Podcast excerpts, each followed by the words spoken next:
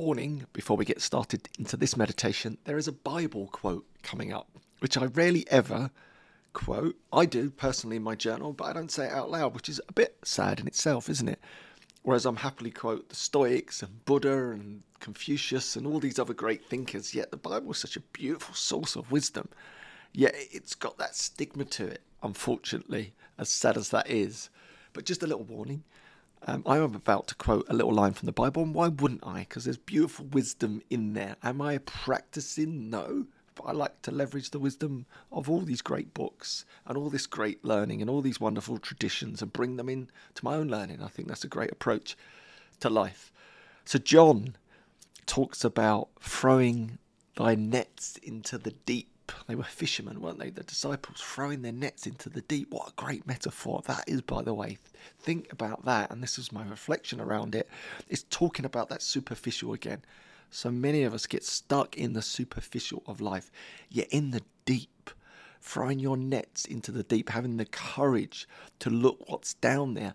That's where the reward is. That's where the gift of life awaits us in many ways. There's something deeper, something more meaningful, something more powerful, but you've got to go and look for it. You've got to be open to it and courageous enough to throw the nets into the deep.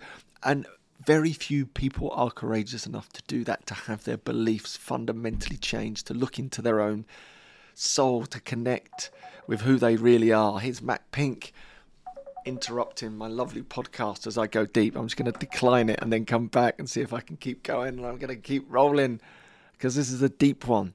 I think it's important to really think about how you can go deeper in your life. Think deeper. What books can you read? Who can you connect with?